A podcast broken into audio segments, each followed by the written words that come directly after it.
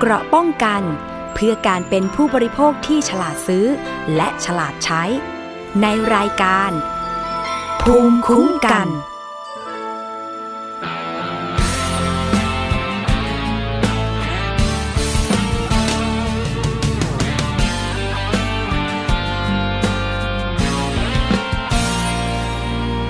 ทุกครั้งที่หลับตาฝัน ก็เจอภาพของวัน วันที่บ้านยังอุ่นอายและทุกๆครั้งก็ยังสะท้อนใจ อะไรที่เปลี่ยนไปทำให้เราต้องห่างกัน อยากจะกลับไปนอนนุ่นบนตัก อยากบอกว่า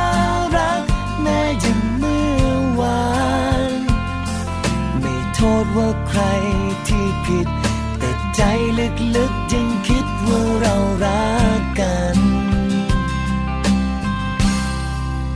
จากวันนี้ เวลาดีๆจะย้อนมาใช่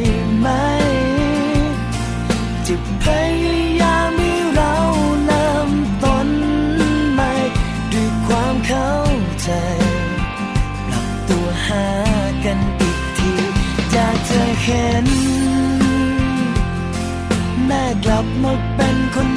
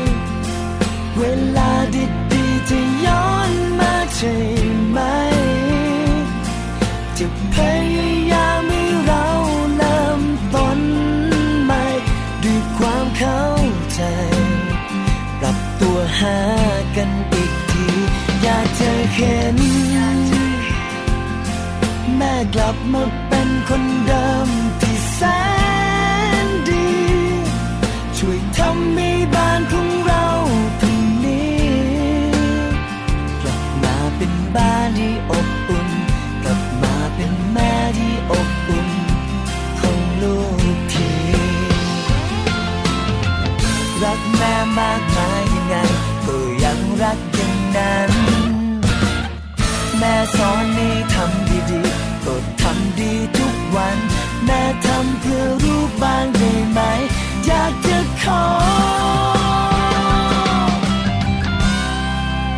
จากวันนี้ เวลาดีๆจะย้อนมาใช่ไหม จะพยายามให้เราเริ่มต้นใหม่ด้วยความเข้าใจปรับตัวหากันอีกที อยากเจะเห็น กลับมาเป็นคนเดิมที่แสน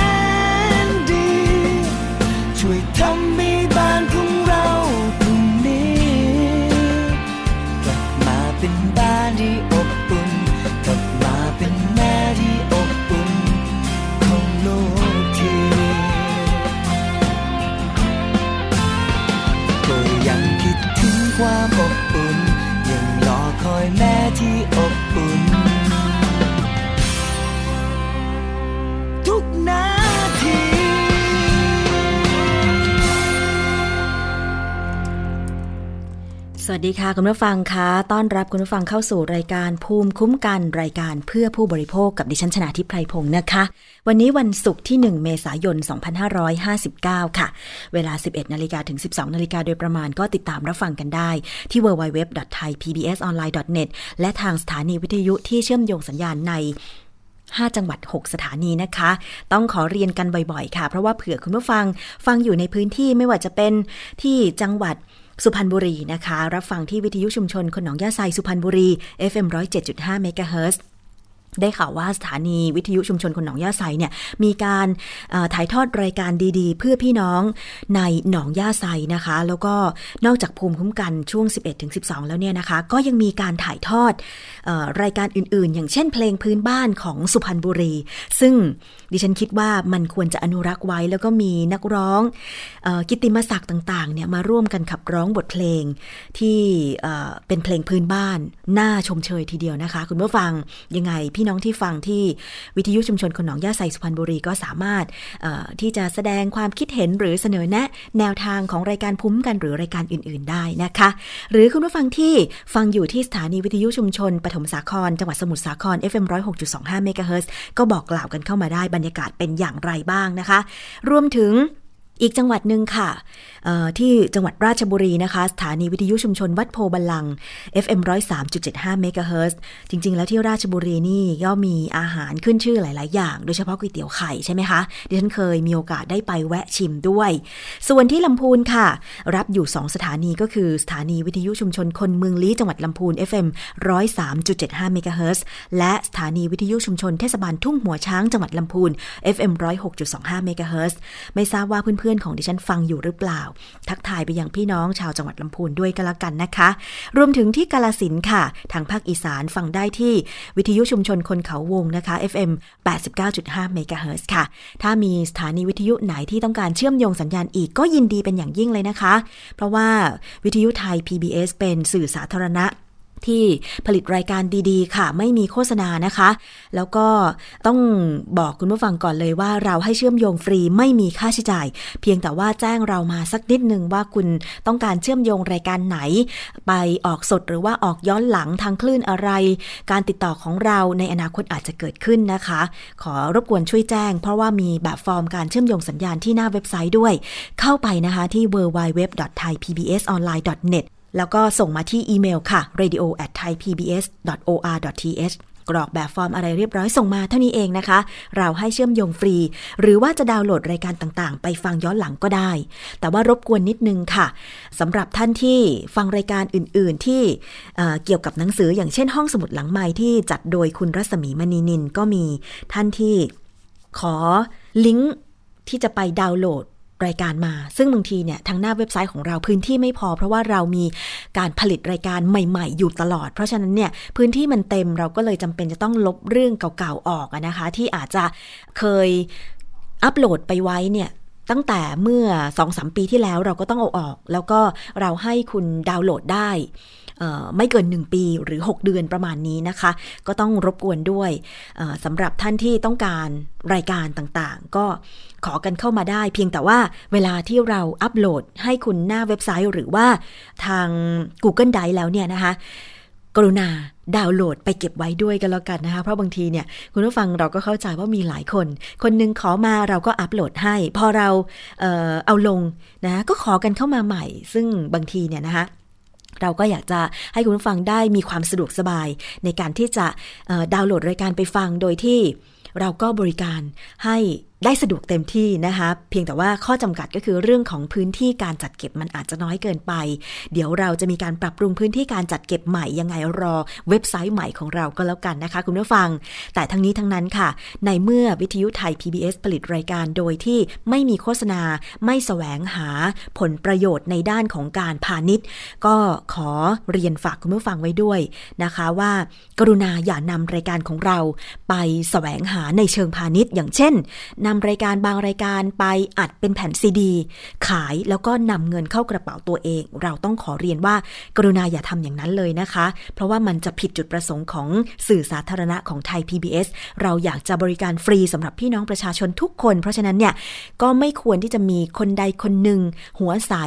ดาวน์โหลดรายการที่ผลิตโดยไทย PBS แล้วก็ไปทำแผ่นก๊อปปี้ขายนะคะ เพราะว่าเรื่องนี้เนี่ยอย่างรายการห้องสมุดหลังไมค์คุณรัศมีไปเจอกับตัวเองนะคะเพราะว่ามีแฟนรายการที่ไปเจออแฟนรายการบางคนเนี่ยนะคะไปก๊อปปี้วางขายตามตลาดต่างๆนะคะแล้วก็พอคุณผู้ฟังบางท่านไปเจอ ก็เลยแจ้งมาที่คุณรัศมีว่าตอนนี้คุณรัศมีมณีนินเนี่ยก๊อปปี้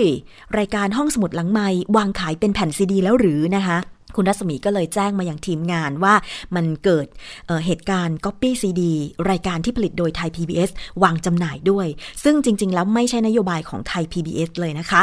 เราอยากจะให้ดาวน์โหลดได้ฟรี เพียงแต่ว่าบางทีท่านอาจจะต้องอมี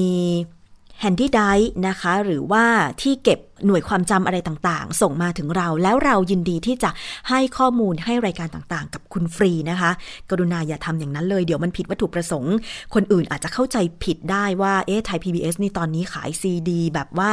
หาเงินแล้วเหรออะไรอย่างเงี้ยไม่ใช่นะคะ เราผลิตรายการก็ถ้าฟังสดได้เราก็อยากจะให้ฟังสด เพราะว่ามันจะมีการอัปเดตข่าวสารใหม่ๆ รายการใหม่ ๆ อย่างเช่นรายการห้องสมุดหลังใหม่เนี่ยนะคะ ตอนนี้ใครฟังอยู่โอ้ย รอฟังกันได้เลยค่ะ ในช่วงเวลา 13 นาฬิกาหลังข่าวไทย PBS เนี่ยนะคะ เพราะว่าคุณรัศมีเองพยายามที่จะผลิตหนังสือเสียงดีๆ ที่สามารถที่ฟังเพลินๆ แล้วก็ได้อัธรสไปอีกแบบหนึ่งด้วย นอกจากการอ่านหนังสือนะคะ อันนี้เป็นบริการของเราค่ะ เรียนแจ้งคุณผู้ฟังไว้ก่อนก็แล้วกัน แล้วก็ต้องขอชมเชยสำหรับหลาย ๆ ท่านที่แจ้งข่าวมายังไทย PBS นะคะว่าไปเจอแบบโน้นแบบนี้มาทำให้เราได้รับรู้รับทราบนะคะ เอาละช่วงนี้มาถึงเรื่องของผู้บริโภคของเราบ้าง ใครชอบทานทุเรียนยกมือขึ้น ช่วงนี้ทุเรียนกำลังวางจำหน่ายในท้องตลาดนะคะ แต่ว่ามันมีข่าวไม่ค่อยดีก่อนหน้านี้นั่นก็คือ จากการที่มีผู้ซื้อทุเรียนกวน แต่จริงทุเรียนกวนในช่วงนี้เนี่ยไม่ได้เป็นทุเรียนกวนที่ผลิตใหม่ เพราะว่าทุเรียนเป็นผลสดๆเนี่ยมันเพิ่งจะออกวางขายใช่ไหมคะทุเรียนกวนก็อาจจะนำผลผลิตของทุเรียนที่บางทีจำหน่ายไม่หมดอะไรอย่างเงี้ยหรือว่า ปลายปลายฤดูกาลนำมากวนเพื่อเป็นการถนอมอาหาร แล้วก็ได้รสชาติของทุเรียนอีกแบบหนึ่ง แต่ว่าก่อนหน้านี้คุณผู้ฟังจำได้ไหม มีผู้ซื้อทุเรียนกวนในจังหวัดจันทบุรี และปรากฏว่าท่านนี้เนี่ยอยู่ต่างประเทศ พอซื้อไปไปถึงต่างประเทศปุ๊บเนี่ยเปิดแกะดูปรากฏว่า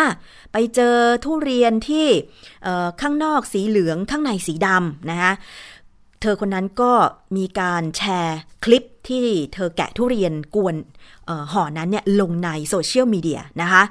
แล้วเธอก็บอกว่าถูกหลอกขายทุเรียนกวนด้อยคุณภาพ ซึ่งได้มีการยัดไส้อื่นตบตา พร้อมกับที่บอกว่า โพสต์คลิปวิดีโอ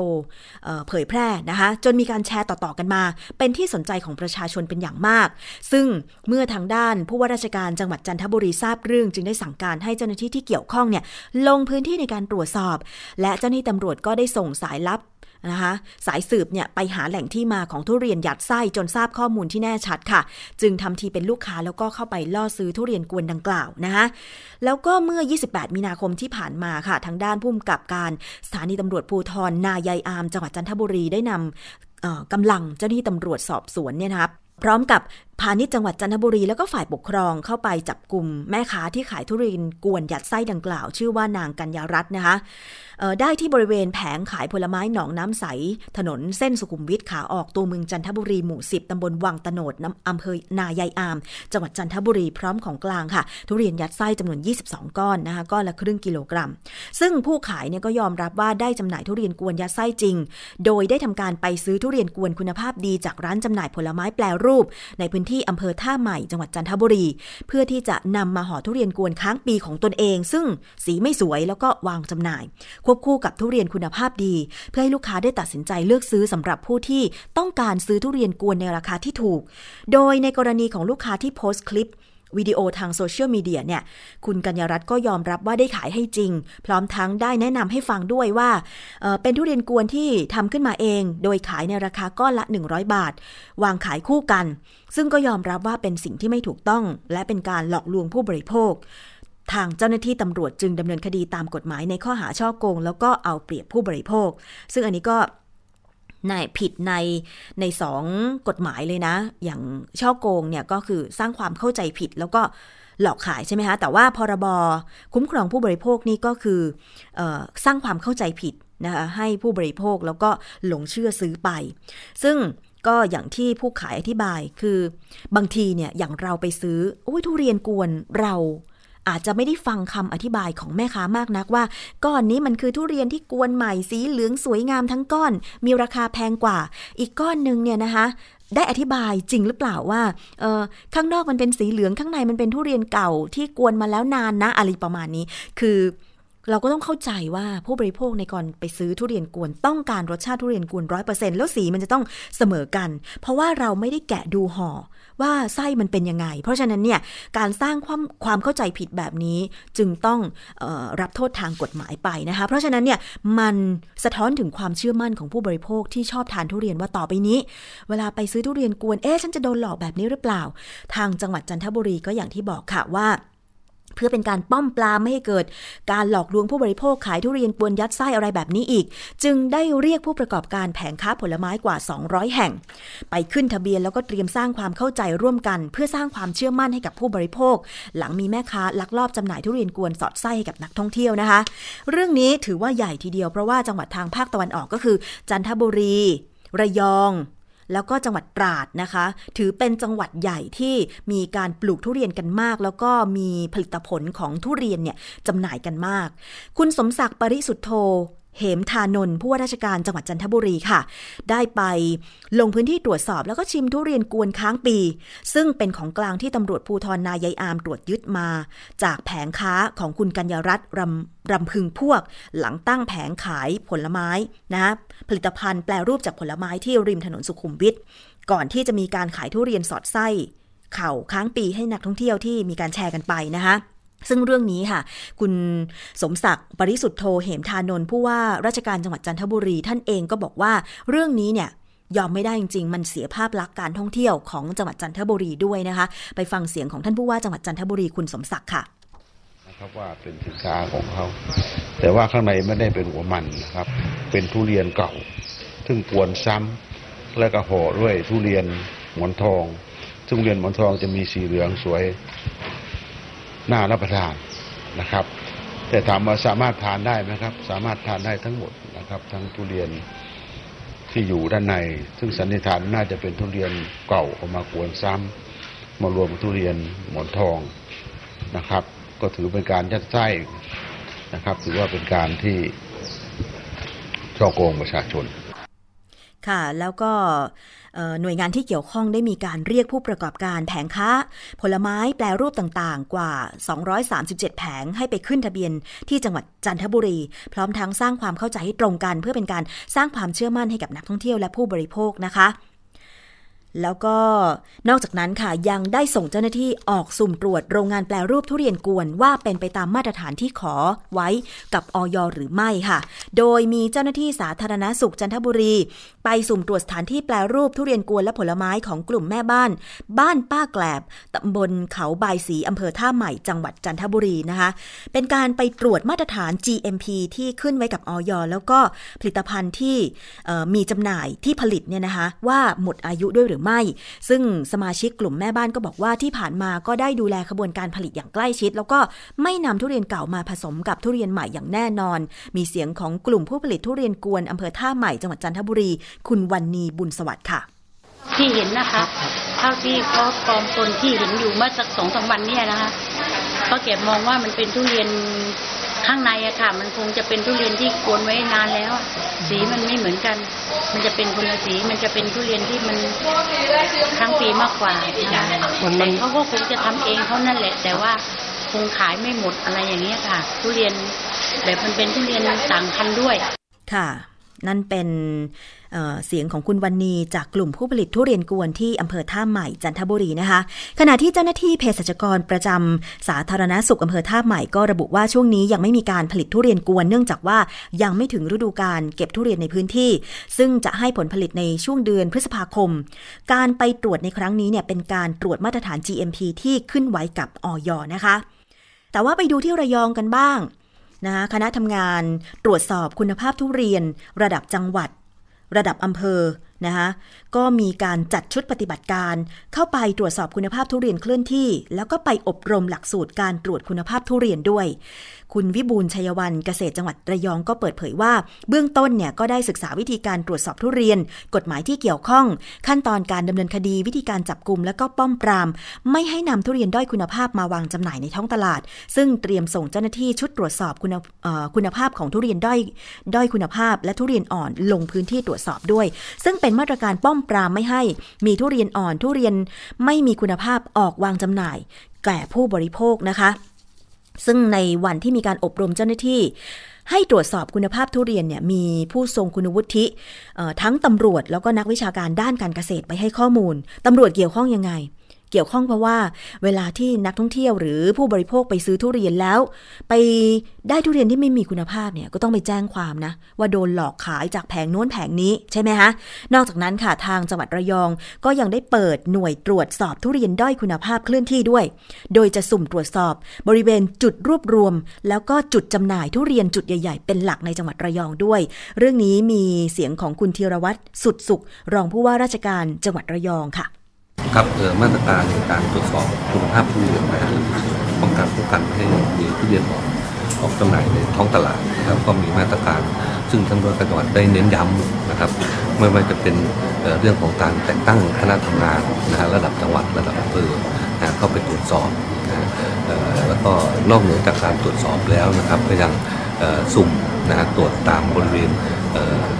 ร้านจำหน่ายในข้างถนนด้วยนะครับ ซึ่ง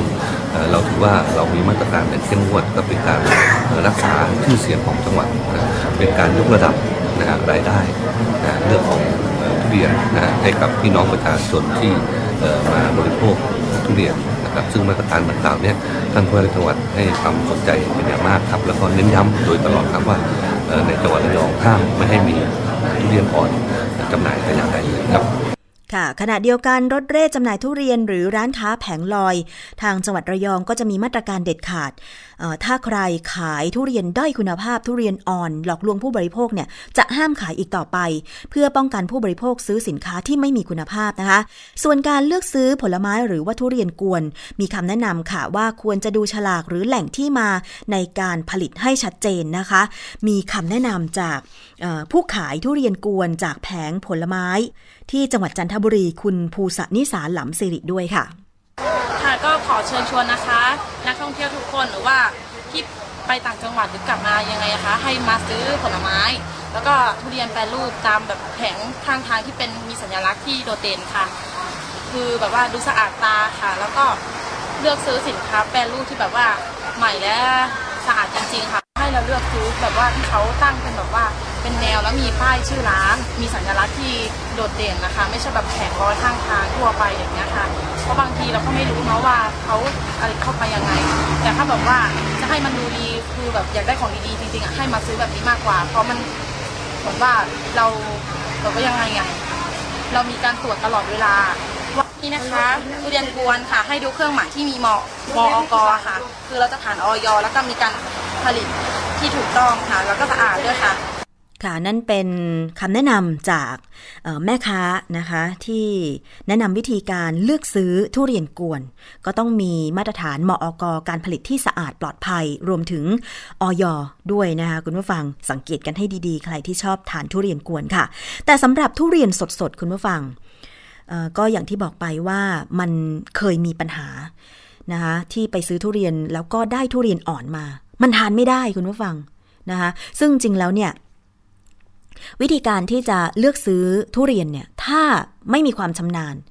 มันก็อยู่ที่คุณธรรมจริยธรรมของผู้ขายแล้วก็เจ้าของสวน ที่จะต้องไม่ตัดทุเรียนอ่อน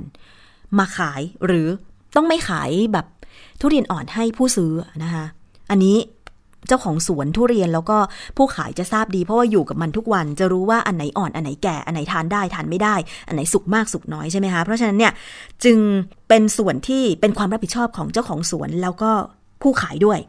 นะเพราะถ้าจำหน่ายทุเรียนที่ทานไม่ได้ทุเรียนอ่อนด้อยคุณภาพเมื่อไหร่เนี่ย มันกระทบไม่เฉพาะผู้บริโภคภายในประเทศเท่านั้น ต่างประเทศที่เขารับซื้อทุเรียนจากไทยเรา เขาก็จะไม่เชื่อมั่นคุณภาพทุเรียนจากไทยอีกต่อไป เพราะว่าผู้ส่งออกทุเรียนไปต่างประเทศก็ยอมรับเองนะว่าการตัดทุเรียนอ่อนจำหน่ายกำลังส่งผลกระทบต่อยอดการส่งออก ไปยังจีน โดยมีประเทศเวียดนามเป็นคู่แข่ง ถึงแม้ว่าคุณภาพทุเรียนของเวียดนามจะสู้ไทยไม่ได้ แต่ว่าเวียดนามไม่เคยตัดทุเรียนอ่อนจำหน่าย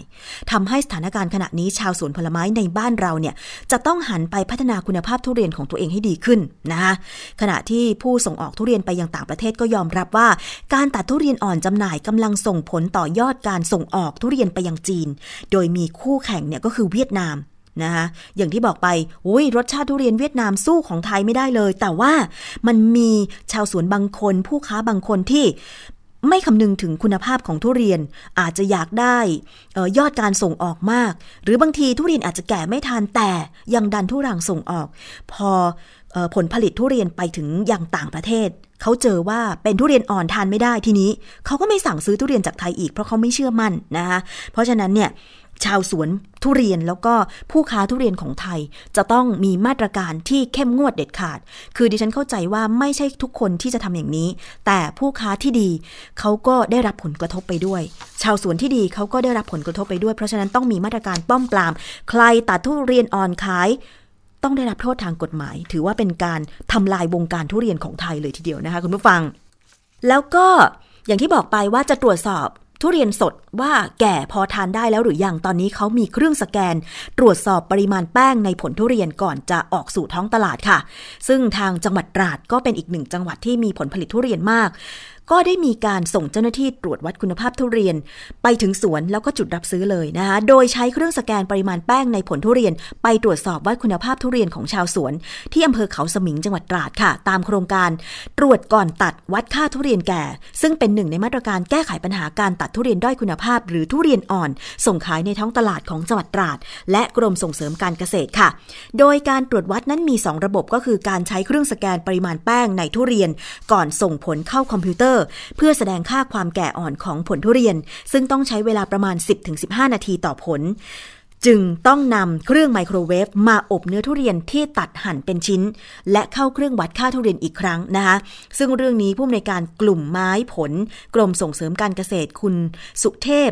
โสมพีก็ระบุว่าขณะนี้เนี่ยเครื่องสแกนปริมาณแป้งในทุเรียนอยู่ระหว่างการพัฒนาให้เกิดความแม่นยำมากขึ้นนะคะขณะที่จังหวัดตราดก็กำหนดมาตรการแก้ไขปัญหาทุเรียนด้อยคุณภาพอย่างเข้มข้นเลย โดยส่ง จ้าหน้าที่ตรวจวัดคุณภาพทุเรียนถึงสวนแล้วก็จุดรับซื้อ และให้บริการวัดค่าทุเรียนที่สำนักงานเกษตรทุกอำเภอ เพื่อป้องกันการตัดทุเรียนด้อยคุณภาพ หรือจำหน่ายทุเรียนอ่อน ส่งขายตามท้องตลาด กระทบกับผู้บริโภค รวมทั้งตลาดทุเรียนในไทยและจีนด้วย ซึ่งสร้างความเสียหายให้กับเศรษฐกิจ ค้าส่งทุเรียนของไทยมากมายเลยทีเดียวนะคะ อันนี้ก็ถือว่าเป็นสิ่งที่ หลายภาคส่วนทั้งภาครัฐ พยายามที่จะหามาตรการป้องกัน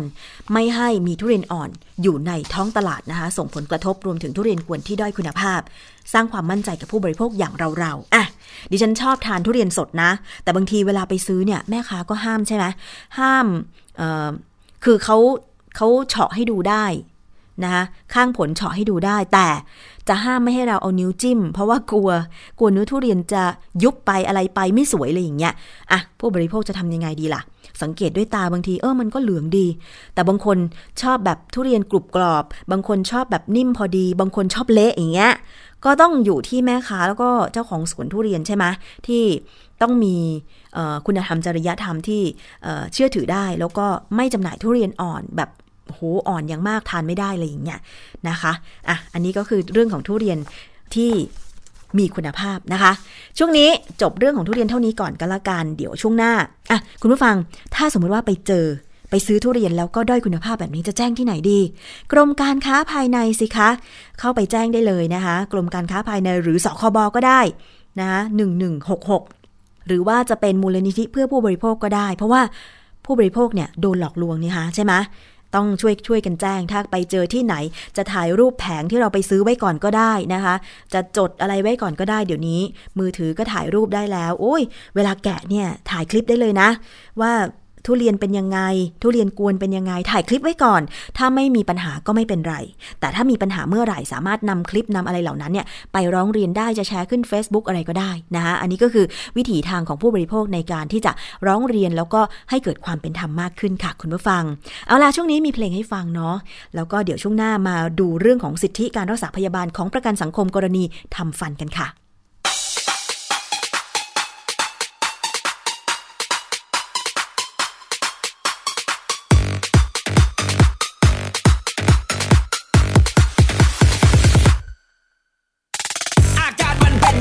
ิดไม่ออกมันไม่สบายรู้ไม่ดียังทำทำไมฮะมึงมีอะไรในใจ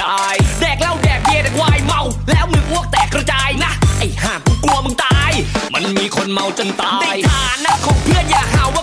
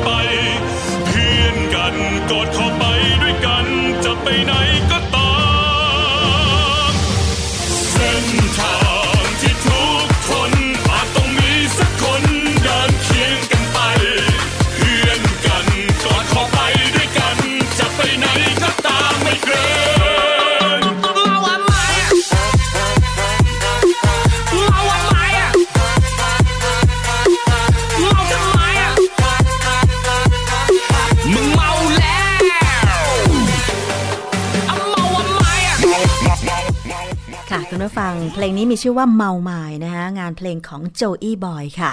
ก็เป็นเพลงที่เตือนนะคะ ฟังเพลินๆอาจจะเหมือนเพลงสนุกสนานทั่วไป แต่ลองฟังเนื้อเพลงดีๆนะ เพื่อนเนี่ยย่อมหวังดีกับเพื่อนนะคะ เพื่อนจะเมาหรือเพื่อนจะอะไรเนี่ย ถามว่าเพื่อนเมาทำไม มันไม่ดีนะ ฉันเป็นห่วงเธอนะ อะไรอย่างเงี้ยนะคะ เพราะฉะนั้นเนี่ยไม่ว่าจะเทศกาลไหน เมาแต่ว่าก็ต้องอยู่ในความที่พอดีพอดีใช่ไหม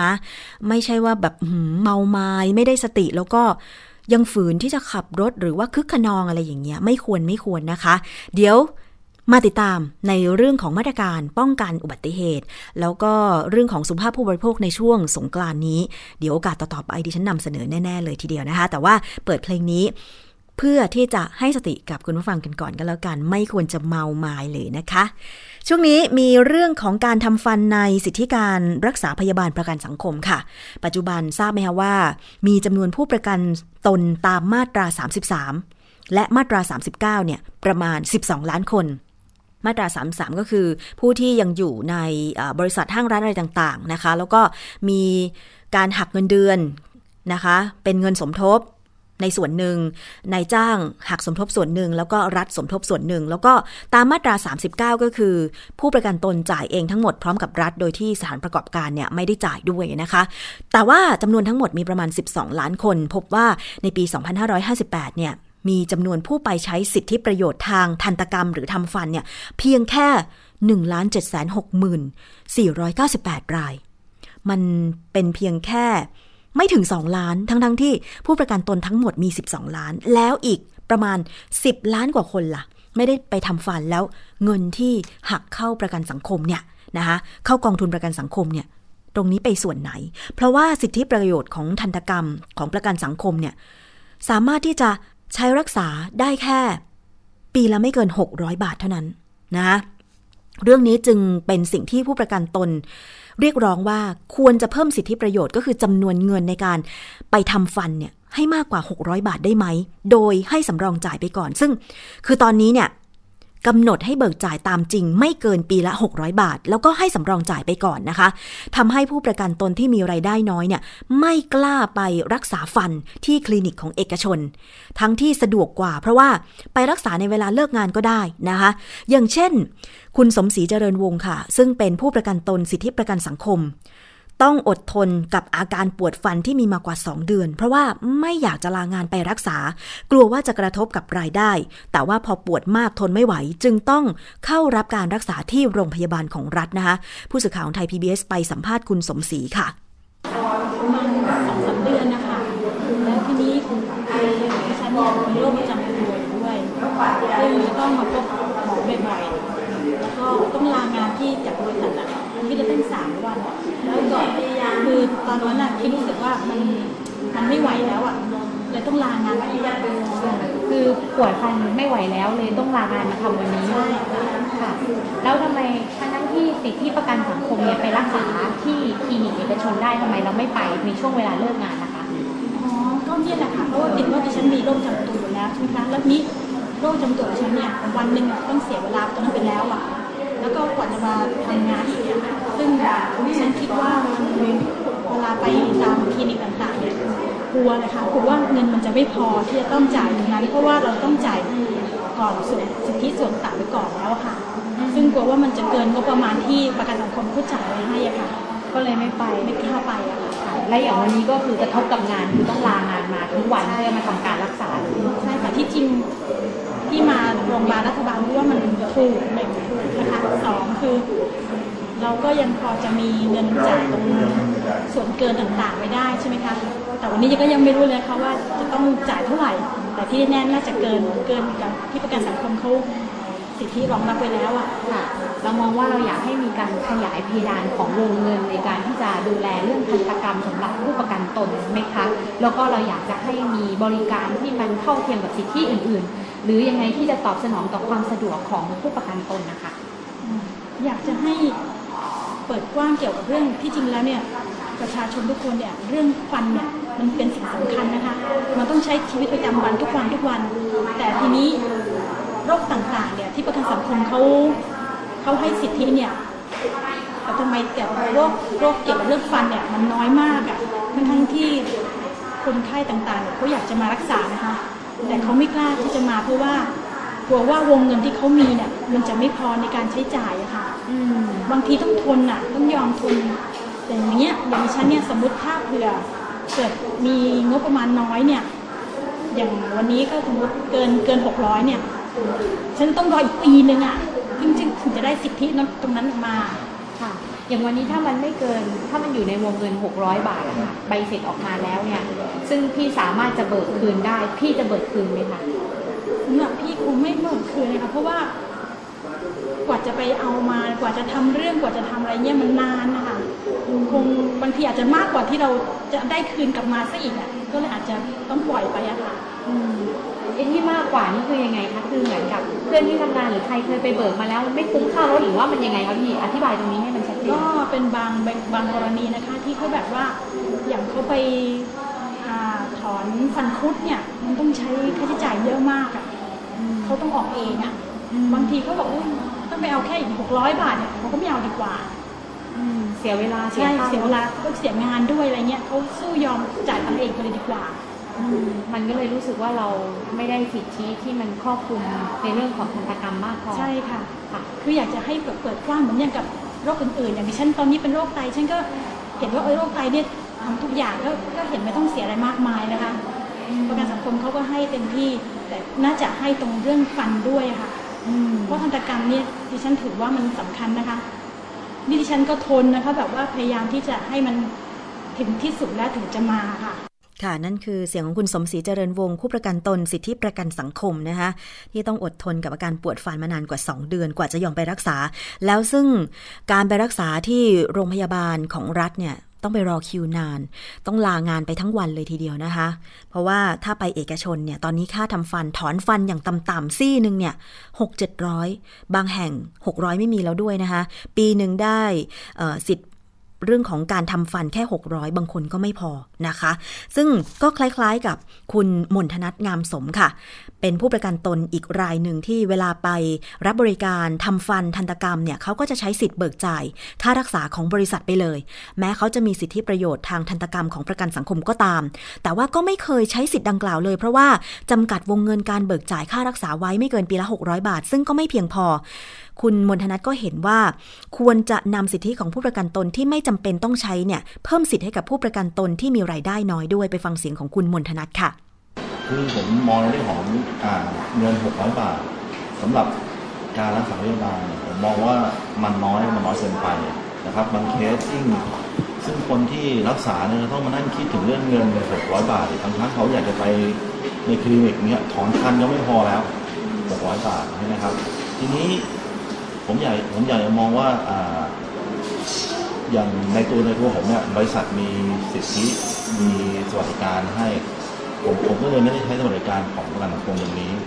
ก็เลยมารักษาพยาบาลโดยที่เอานำใบเสร็จไปเบิกไปเบิกที่หมอที่บริษัทนั้นมากกว่าครับคืออย่างบริษัทผมเนี่ยเขาให้แบบไม่มีไม่มีไม่มีไม่มีกำหนดวงเงินอะไรเพราะฉะนั้น อีกอีกมุมนึงเนี่ยผมมองว่าอ่าถ้าเกิดคนที่เขาไม่ไม่ไม่ได้มีสวัสดิการบริษัทเหมือนอย่างเหมือนอย่างบริษัทผมเนี่ยหกร้อยบาทเขาไม่พอ แล้วผมก็ไม่ได้ใช้สิทธิ์ตรงนี้ ความจริงเขาน่าจะเอาสิทธิ์ตรงเนี้ยไปให้กับคนเหล่านั้น โดยที่ให้รักษาพยาบาลโดยที่เขาไม่มีลิมิตได้ไหม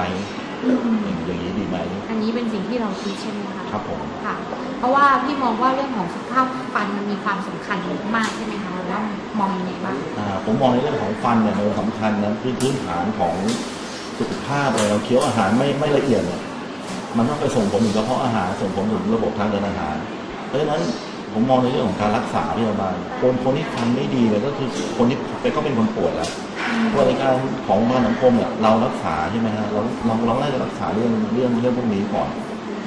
คือถ้าเกิดคุณไปดัดฟันหรือคุณไปทำอะไรในเรื่องของความสวยงามมันมันมันต้องแยกประเด็นออกไป แต่เรื่องของการรักษารากฟันหรือเรื่องของการอุดฟันเนี่ยมันมันน่ามันน่าจะไม่มีไม่มีไม่มีลิมิตอะครับ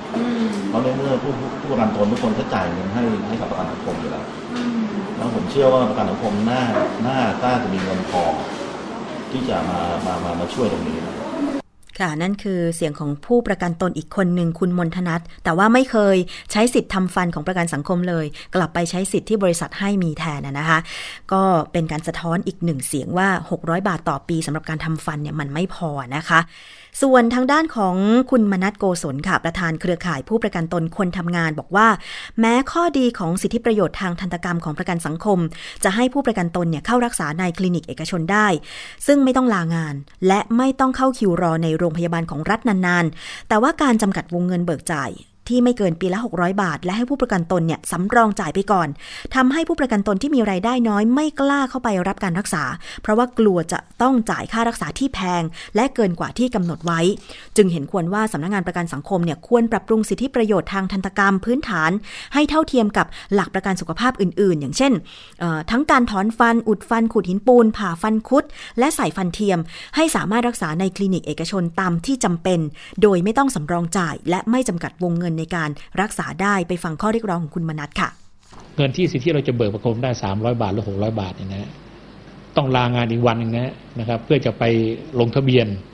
นะครับ ขอเงินนะครับ ตามใบเสร็จที่เราจ่ายไปเนี่ยนะครับเขาจึงจะให้คิวแล้วก็โอนเงินเข้าบัญชีเราในวันถัดไป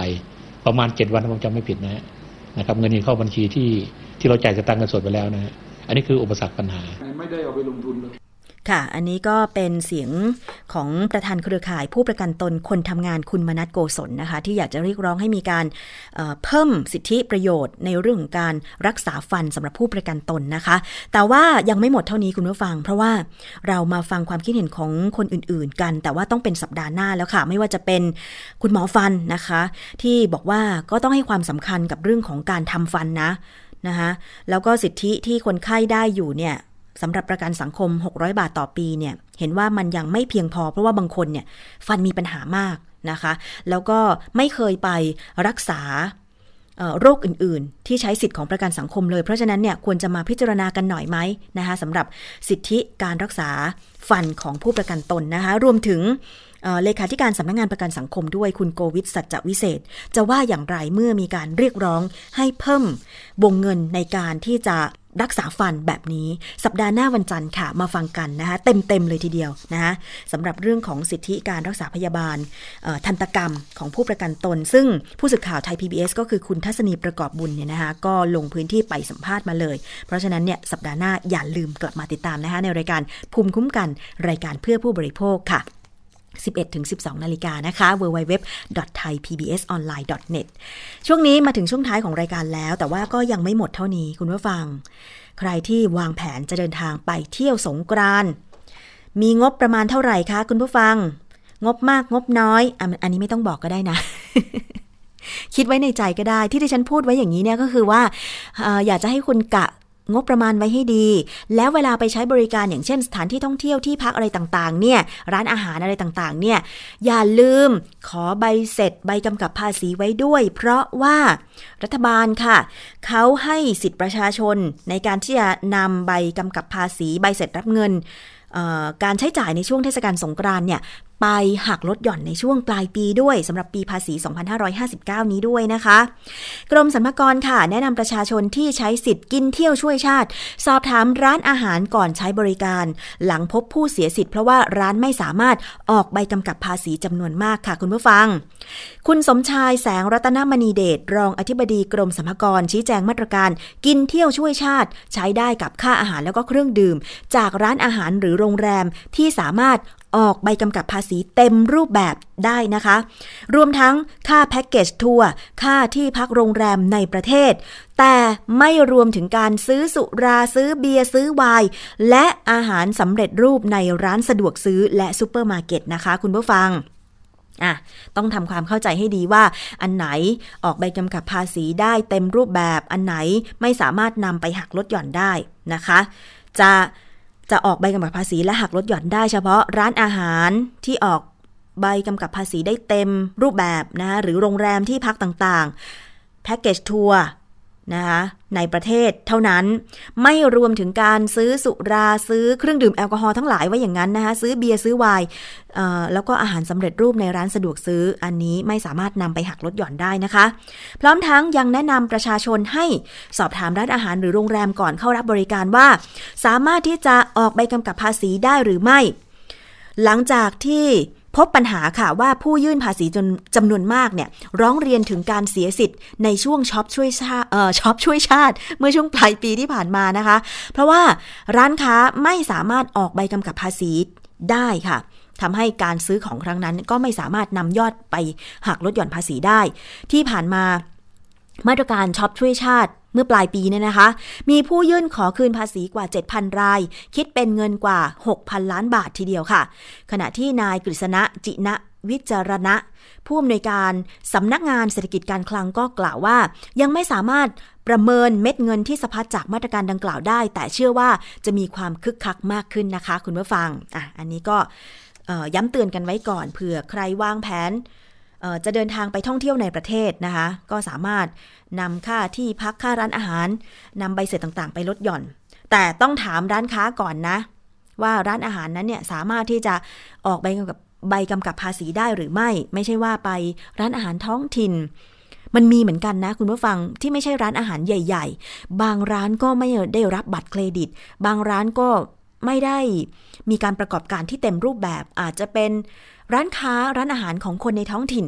ซึ่งบางทีเนี่ยก็ก็เข้าใจได้เหมือนกันเนาะว่า ไม่ได้จดทะบงทะเบียนแล้วก็ดำเนินการมาตรการเสียภาษีอะไรที่เต็มรูปแบบ เพราะบางทีเนี่ยก็เหมือนกับเป็นการชูอาหารเด่นๆของร้านนั้น อย่างที่ฉันเคยไปร้านหนึ่งแถวจังหวัดกาญจนบุรี ที่อำเภอลาดย่านะคะ ริมแม่น้ำแควเลย บรรยากาศดีนะ บรรยากาศก็คือเออเป็นเป็นเพิงไม้ไผ่ แล้วก็มีซุ้มทานอาหารริมน้ำแคว แต่เป็นบรรยากาศแบบบ้านๆจริง ๆ นะ ไม่ได้จ้างกุ๊ก ไม่ได้จ้างเด็กเสิร์ฟอะไรที่เป็นเหมือนร้านใหญ่ ก็คือชาวบ้านประกอบการร้านอาหารเองนะคะตำน้ำพริก แกงป่าเนี่ยยังตำเองเผ็ดเผ็ดอะไรอย่างเงี้ยนะคะ คือได้รสชาติแบบพื้นบ้านจริง ๆ อันนี้ก็เข้าใจได้ว่าบางทีก็อาจจะไม่มีใบกำกับภาษีอะไรอย่างเงี้ยก็ต้องดูด้วยนะคะ เผื่อว่าใครที่อยากจะหักลดหย่อนภาษีเสียภาษีแบบ ใช้สิทธิ์เต็มที่อะไรอย่างเงี้ย ก็จะได้วางแผนกันถูกนะคะ คุณผู้ฟัง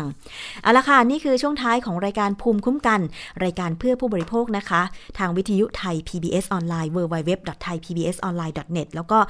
วิทยุชุมชนที่เชื่อมโยงสัญญาณใน 5 จังหวัด 6 สถานีนะคะ ขอบคุณมากเลยทีเดียวค่ะ ก็ขอให้มีความสุขกับวันต้นเดือน ไม่ใช่สิ้นเดือนนะ สิ้นเดือนเมื่อวานนี้ วันต้นเดือนแบบนี้เนี่ยในกรุงเทพปริมณฑลต้องขอบอกว่ารถติดมาก แล้วช่วงนี้มีงานกาชาติด้วยนะคุณผู้ฟังที่สวนอัมพรเขามีตั้งแต่วันที่ 30 มีนาคม เรื่อยไปจนถึงวันที่ 6 เมษายนวันจักรีนี้ ใครวางแผนที่จะมาเที่ยวงานกาชาติ ต้องวางแผนการเดินทางให้ดีนะนะคะศึกษาเส้นทางว่าถนนไหนเขาปิดหรือว่ามีรถสาธารณะสายไหนที่ผ่านบ้าง ที่แน่ ๆก็คือสาย 23 นะคะ ที่วิ่งจากสมุทรปราการไปถึงเทเวศอันนี้ผ่านนะคะสาย 72 อันนี้ผ่าน แล้วก็สาย 99 อันนี้ผ่านจำได้ว่าเมื่อก่อนเนี่ยอยู่แถวเทเวศนะคะเวลามีงานกาชาติทีตอนแรก ๆ ก็ดีใจ จะได้ไปเที่ยวงานกาชาติ หลัง ๆ มาไปเที่ยวบ่อยบ่อยบ่อยมาก ทุกปีก็จะไปเที่ยวนะคะ ก็เลยมีความคิดว่า อืม เราจะต้องวางแผนการเดินทางนะ ไปวันไหนดีช่วงไหนดี ถ้าใครว่างช่วง ช่วงกลางวันวันจันทร์ถึงศุกร์เนี่ยนะคะแนะนำให้ไปช่วงนั้นเพราะคนจะไม่เยอะ แต่ถ้าใครไม่ว่างอะก็ต้องไปในช่วงที่เย็นหลังเลิกงาน โดยเฉพาะวันหยุดนะคะเย็นวันนี้คนไปงานกาชาติก็อาจจะเยอะอ่าวางแผนกันให้ดีนะ จะไปรถอะไรแล้วก็รถสาธารณะเนี่ยรถตุ๊กตุ๊กรถวินมอเตอร์ไซค์นะคะรถเมย์อะไรต่างๆเนี่ย ขอความกรุณาอย่าเอาเปรียบผู้โดยสารละกันนะ ไม่ใช่เห็นคนเยอะคนเรียกเยอะแล้วก็จะไปโคกสับราคาผู้โดยสารอันนี้ไม่ดีไม่ดีแน่นอนนะคะ เอาละเที่ยวกาชาติอย่างปลอดภัยกันละกันระวังทรัพย์สินกันด้วยค่ะช่วงนี้ดิฉันชนะทิพไพรพงศ์ลาไปก่อนนะคะ อีกสักครู่ฟังข่าวจากไทย PBS วันจันทร์หน้ากลับมาเจอกันใหม่ สวัสดีค่ะ เกราะป้องกัน เพื่อการเป็นผู้บริโภคที่ฉลาดซื้อ และฉลาดใช้ ในรายการ ภูมิคุ้มกัน